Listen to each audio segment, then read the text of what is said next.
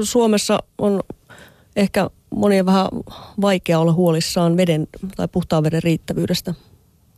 Joo, se johtuu siitä, että suurin osa, tai ei suurin, mutta todella iso osa meidän kulutuksesta on ulkoistettu jonnekin muualle. Ja se on piilotettu meidän käyttämiin tavaroihin. Meidän housuissa on valtava määrä vettä. Jokaisessa syödyssä lihakimpaleessa tai kasviksessa on suuri määrä vettä. Paperin tuotantoon kuluu paljon vettä. Myös metallien tuotannossa vesi on keskeinen resurssi. Eli yleensä se tapahtuu jossain muualla.